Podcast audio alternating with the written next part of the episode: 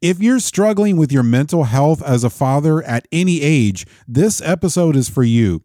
My guest has studied and learned much about the mental health crisis surrounding dads and has written a book about it. He will share his own story and what he has learned and offer much needed hope in just a moment, so don't go anywhere. Welcome to the Fatherhood Challenge, a movement to awaken and inspire fathers everywhere to take great pride in their role and to challenge society to understand how important fathers are to the stability and culture of their family's environment. Now, here's your host, Jonathan Guerrero. Greetings, everyone. Thank you so much for joining me. My guest is Mark Williams. Mark is a keynote speaker, author, and international campaigner for mental health awareness for fathers.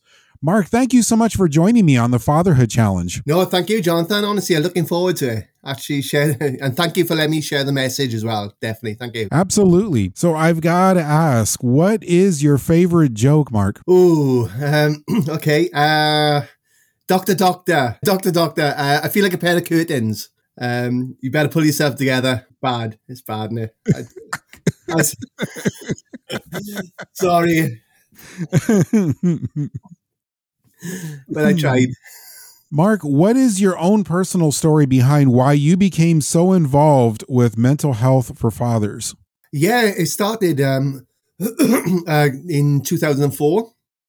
So we planned to be become parents. Uh, we just got married at a house. Um, and me and Michelle were in totally different jobs where we are now. But um, yeah, we thought we were we thought we were ready, and I was 30 years of age then, you know. So, um, but um, the pregnancy was fine, nothing wrong with the pregnancy. But um, after 22 hours labour, Michelle was in. in uh, my anxiety was starting to get worse and worse, and then um, the doctors came rushing in and they said, "Mr. Williams, you know your wife needs emergency C-section. We need to get down the theatre quick." And Jonathan, it's the first time and only time I've actually had a panic attack, and um, you know I felt so guilty now the attention's on me when it should be on my wife Michelle, you know. And um, it wasn't when I went to theatre then, obviously, um, and what I witnessed, obviously, of course, um, you know, I honestly thought my wife and baby was going to die in that situation. And um, I felt helplessness. I didn't know what to do. Uh, you know, I was under the impression, you know, you know, in the labour, cut the baby's cord and off you go, happy families. And it wasn't the case for Michelle. And obviously, as we know now, PTSD is an anxiety disorder, the witnessing or experiencing a life-threatening event, you know. So yeah, it's nothing worse than thinking your wife and baby's going to die in that situation for me and a lot of uh, parents and partners and grandparents as well. So, what you basically experienced was a birth trauma. Absolutely, yeah, absolutely. And like you said, you know, 19 years ago, it wasn't really uh, much awareness. And, um, you know, perinatal mental health obviously has grown over the, the last 10 to 12 years, especially in the UK, as I say. So, but back then, you know, we weren't even talking about mental health, you know, depression or anxiety or PTSD you know, it's, um, it's, of course it was associated with people with uh, in the armed forces, but you know, people were aware that, um, of course, fathers can experience PTSD as well, and certainly my wife did. And um, but it wasn't until a couple of days after my wife was really unwell in the ward, things changed rapidly, and um, you know, I was expecting to leave that birth experience. You know, the three of us, but obviously it was only myself, and I couldn't process what just went on. And um, the first thing I did was drink, you know. I, knocked my next door neighbours um, at the time uh, to use alcohol, you know, to cope with it because it was just, yeah, just too much going on, you know. I was thinking. And, um, but things really escalated after Michelle got discharged. And um, she was quickly, um, after a couple of weeks in crisis team, where um, my wife is very open about this. And um, she tried to take her life by suicide, you know. And um, is a woman I love, obviously, and still love today, but she never experienced any, you know, anxiety or depression, as I should say, um, you know, severe as she was getting, you know, after the birth. And um, so um, for the first couple of weeks before the crisis team came in, you know, I was trying to hide it from people and, you know, trying, um, because I was worried about social services. I was worried that the baby was going to take off, take be taken off us. I was worried about all sorts of things as a father and I was expecting to be back in work in two weeks, and I was self-employed. So luckily, I had a good manager who said, "Look, you know, take as much time off you want. Obviously, you won't get paid."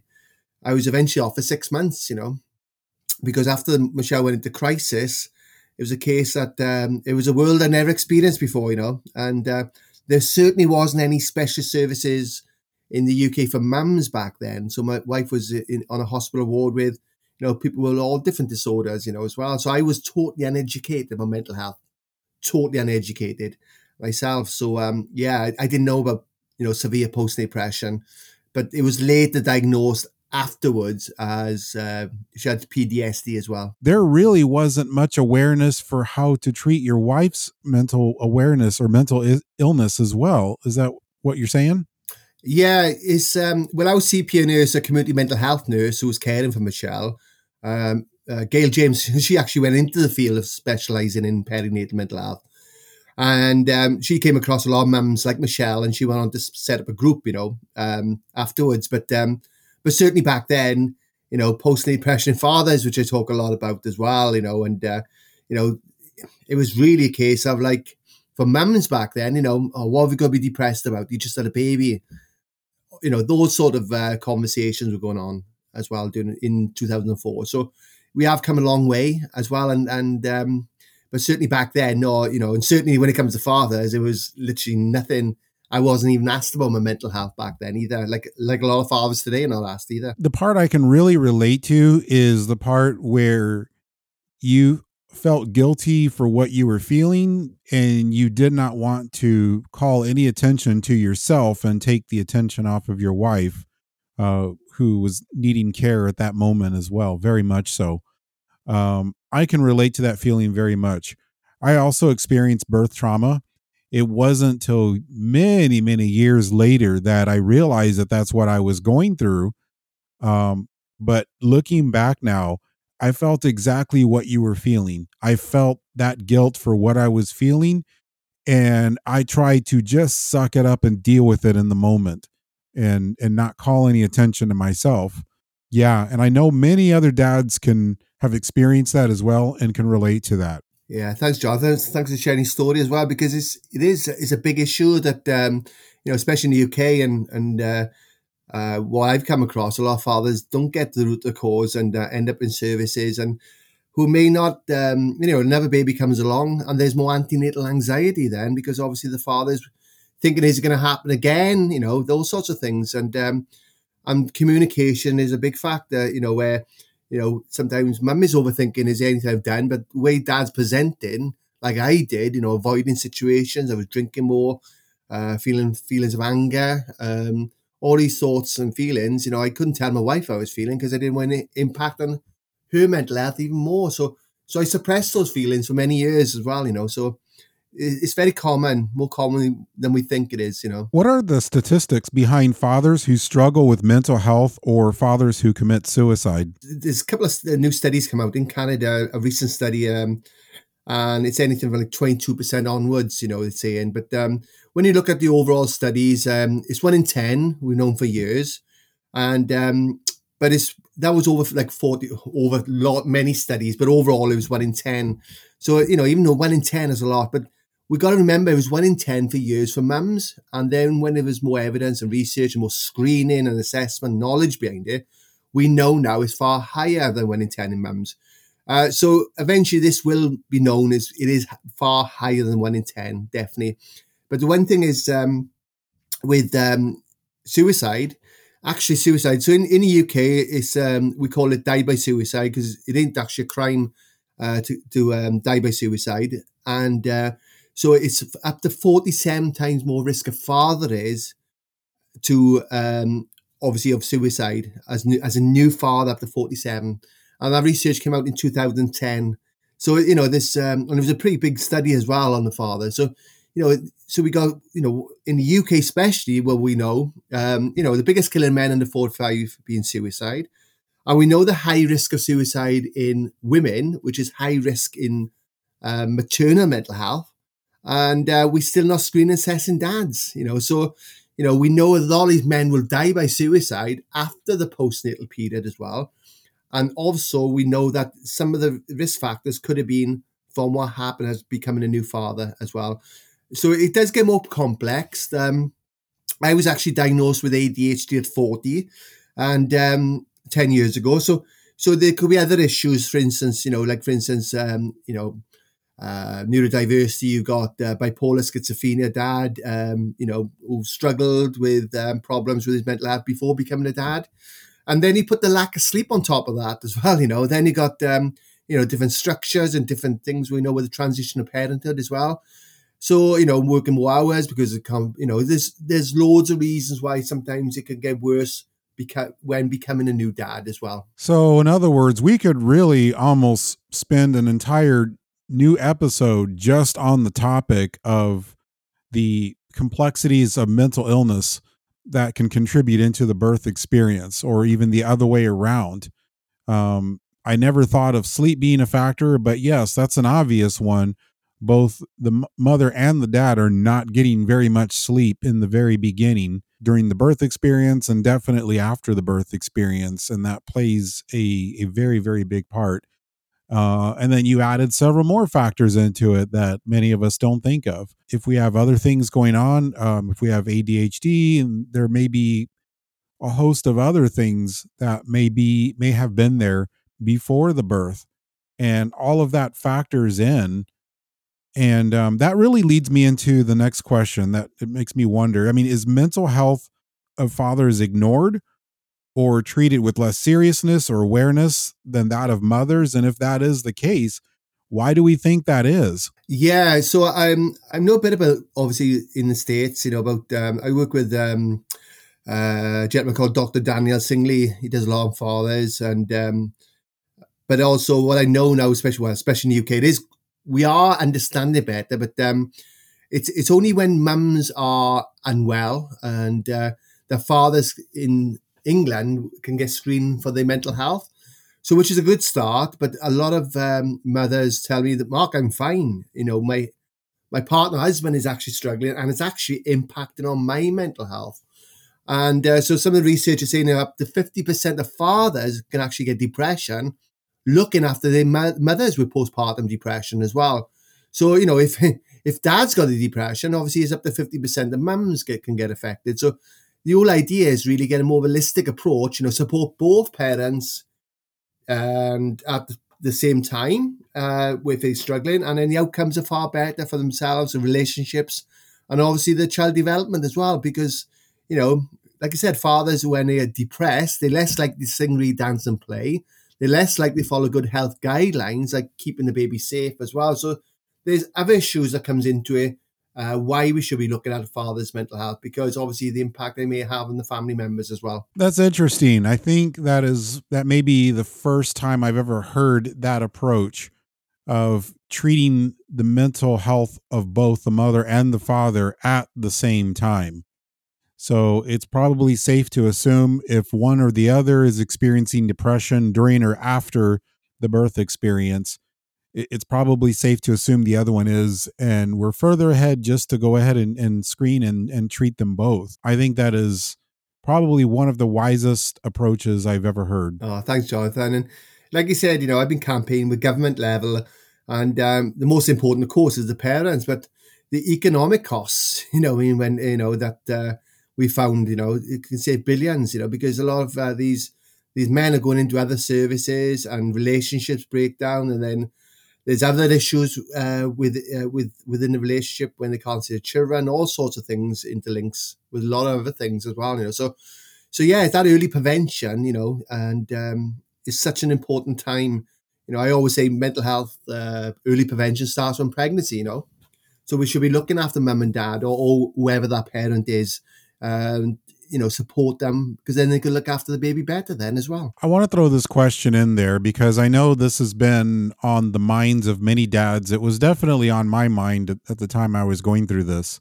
If you are experiencing like even right now if you're the dad listening now and you are experiencing depression uh, it doesn't matter if it's been recently after the birth or it's been sometime after the birth or maybe even during the birth process but right now, you are experiencing some kind of depression. You're just feeling down, you're feeling the blues, and there's all kinds of ways that happens. You feel maybe like sleeping more, or maybe you're having trouble sleeping.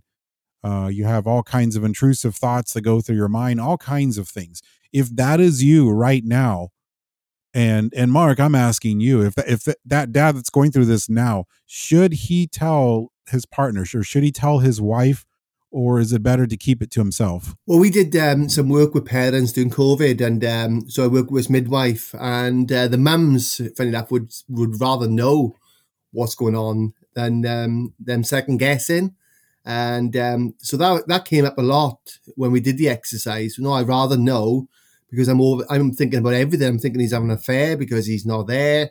Um, I'm, I'm, thinking, does he love me anymore?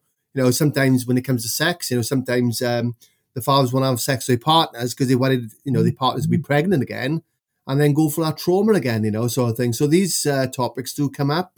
And, um, but I, what I know from my own personal experience only is that when I did have no choice to tell Michelle when I was in crisis afterwards, that's something we do constantly all the time now. We're checking each other and, um, I'm more open with my wife, Michelle, now than ever over the last 15 years because, you know, I got nothing. It's nothing to be ashamed of, really. You know, we, uh, you know, we talk about physical health more than ever.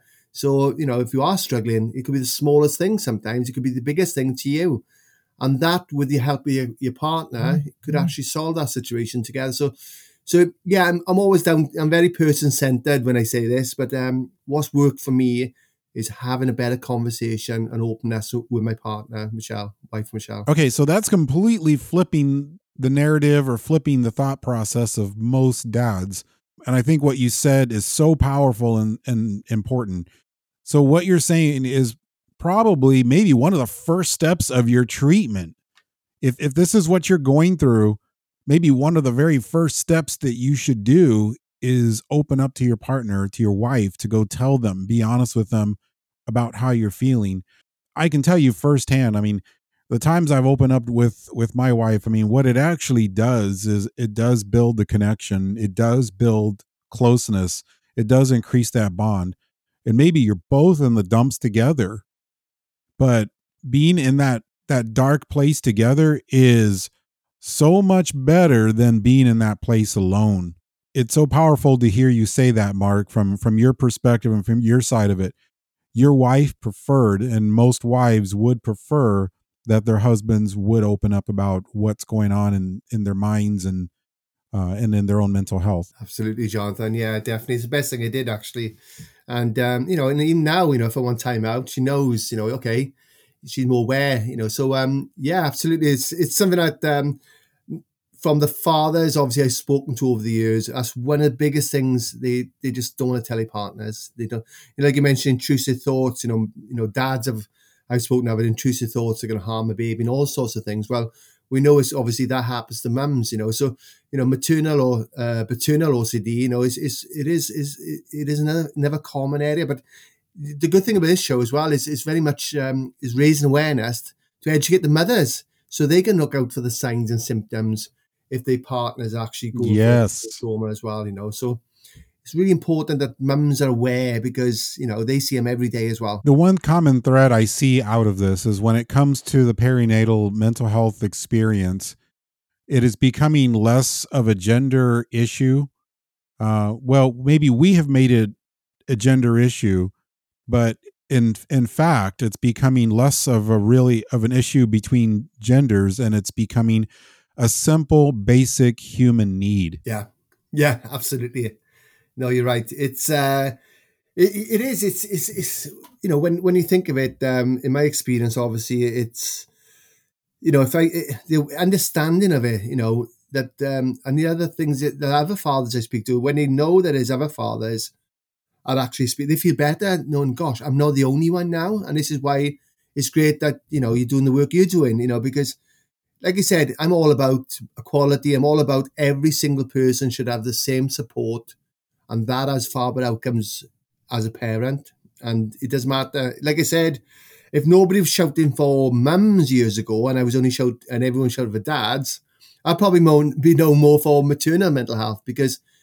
it's it's pretty clear, it's pretty obvious that if you support all parents, the outcomes are far better, far far better as well. Now you've written a book. Tell me a little bit about your book and the journey behind what led you to write that book? Yeah, so I've um, I've been fortunate. You know, I've done a couple of books over the years. It was one um, well turned into a film on Amazon Prime, uh, Daddy Blues. But it was, um, and we, and we self funded it. You know, people think you make a lot of money in books. Trust me, you know, unless you're J.K. Rowling or somebody like that. But uh, the idea of the book is really just to raise awareness and understanding. And um, so the doctor I work with, we did a, a book um, a couple of years ago. It was very academic and it was great, great book uh, for. But I wanted to write the book with the evidence and research, and um, so that anyone, you know, anyone interested in in mental health, you know, social workers, doctors, could be, you know, parents may have an interest in, in mental health, you know. So it's really for people like really to show the evidence and it, you know and give the voices of parents in it as well as well as the academics as well. It's very important we I put that in there as well. So um yeah, it's just um it's coming out now soon. It's uh, how are you, Dad? And um, if anyone's interested as well, is um, I did a TEDx talk called um, "The Importance of Mental Health," which is obviously the the strapline of the book, really. So you know they can have a look at that to um, to share with their colleagues or whatever, because they might have a father or a friend who's struggling, and it's just normalizing that conversation that um, all the thoughts and feelings I was getting as a new father. There was so many out there having it, but I didn't know any other fathers going through the same sort of journey as me at the time. If you know, happen to know a dad who is struggling with his mental health, whether it's a new dad or a dad that's struggling with paternal postpartum depression or an older dad, doesn't matter what are the most important things that you can do to help? Certainly, um, as mentioned, obviously, you know, going to see your health professional, you know, obviously. Uh, but one thing's, um, you know, just having a conversation, you know, looking out for different signs and signs for behaviors that could be, you know, like I mentioned earlier on, you know, is he avoiding situation, drinking more? You know, is he, um, is his personality changed during the pregnancy and afterwards? You know, uh, these could be signs as well, you know, as mentioned. But um, but uh, also, like I said, it's it's it's really I I, I found when I, I started educating myself on it as well. Um, I found, gosh, you know, it's that helped me a lot as well, understanding why I was behaving in these different ways as well. But yeah, I think if there's any any colleagues out there, just um, just ask the question, you know, how are you, Dad? You know, how are you getting on? You know, because like you mentioned about sleep, you know, sleep, you know, severe sleep deprivation, you know, you know that can cause psychosis uh, on its own you know so so these sort of things you know maybe some fathers who just want just want a conversation just see how things going on. And i don't see him again then you know just want to have a chat. And uh, to the most severe end where unfortunately i've supported fathers where you know they have made plans to um, die by suicide. And obviously we've put interventions in place then. But sometimes majority of fathers i speak to just want somebody to talk to just somebody saying this how he's feeling. Because certainly um, when I was becoming, new, I didn't have enough. I didn't have, I didn't get this overwhelming feeling of love for my son initially, you know, because I was just so concerned. He was, you know, there was so much going on, but that bond and attachment grew when I was home for that six months, uh, doing skin to skin, baby massage, all that stuff, which I self taught myself. So these sort of things can help dads as well, you know, you know, skin to skin, you know, releases oxytocin, good for dad and baby you know, being involved um, into breastfeeding, where you know fathers may feel excluded sometimes uh, during this period, and um, and feel isolation, loneliness.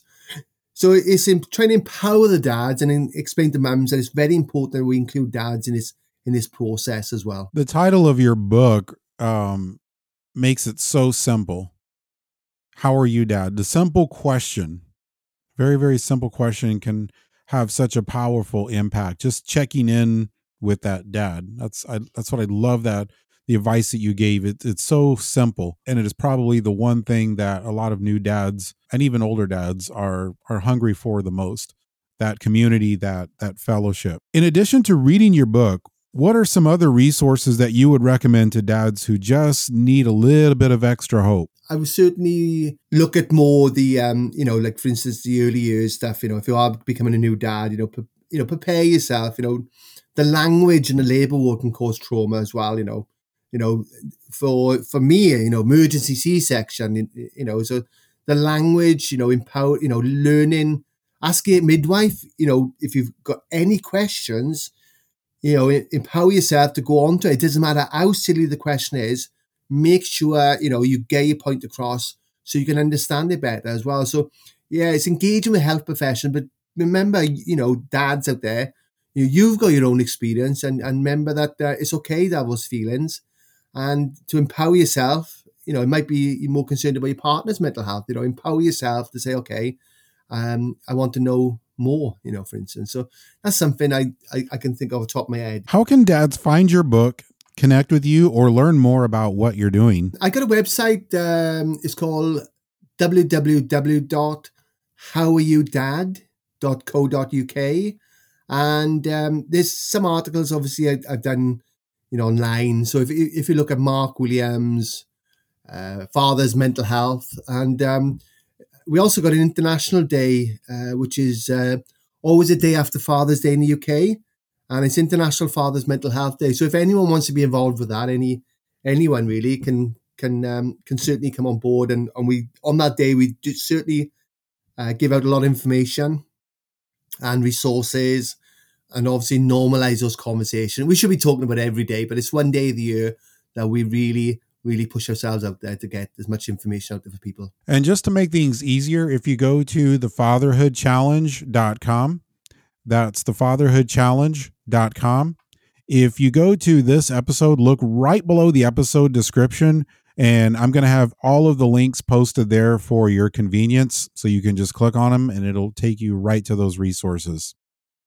And Mark, as we close, what is your challenge to that dad listening now who's struggling and he's just bottling everything inside? Yeah, well, I'll take myself to that moment. Um, you know, the quicker the help, the quicker recovery, and uh, there's no shame. And um, I, I, if, luckily for me, I, well, I had a total breakdown because I was, I was so unwell. I was getting all, all thoughts, um, obviously suicide. I never made a plan, never made a plan, but I was very unwell. And um, so the quicker the help, the quicker recovery. I always say, you know, at the end of the day, it's it's you know early prevention. You know, because I know from from my own experience and speaking to other parents, you know, it just gets worse and worse and worse, and that's not good for you, your family, and obviously your children as well. So yeah, don't be no shame.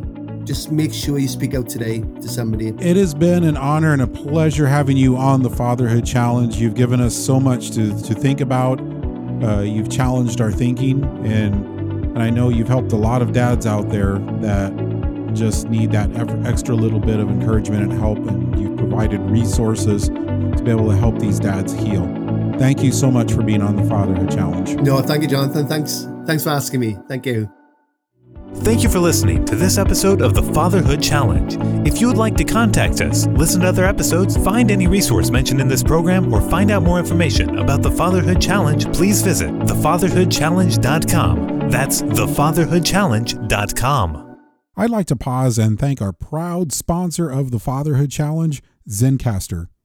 If you've thought about podcasting before and realized that you need a lot of different tools and services, those days are over.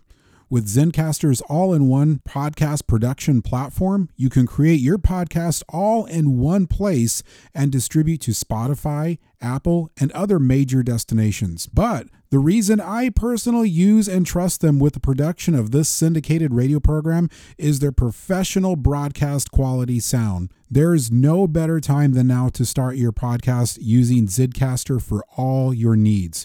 Go to zencastr.com slash pricing and use my code fatherhood and you'll get 30% off your first month of any Zencastr paid plan. I want you to have the same easy experiences I do for all my podcasting and content needs. It's time to share your story.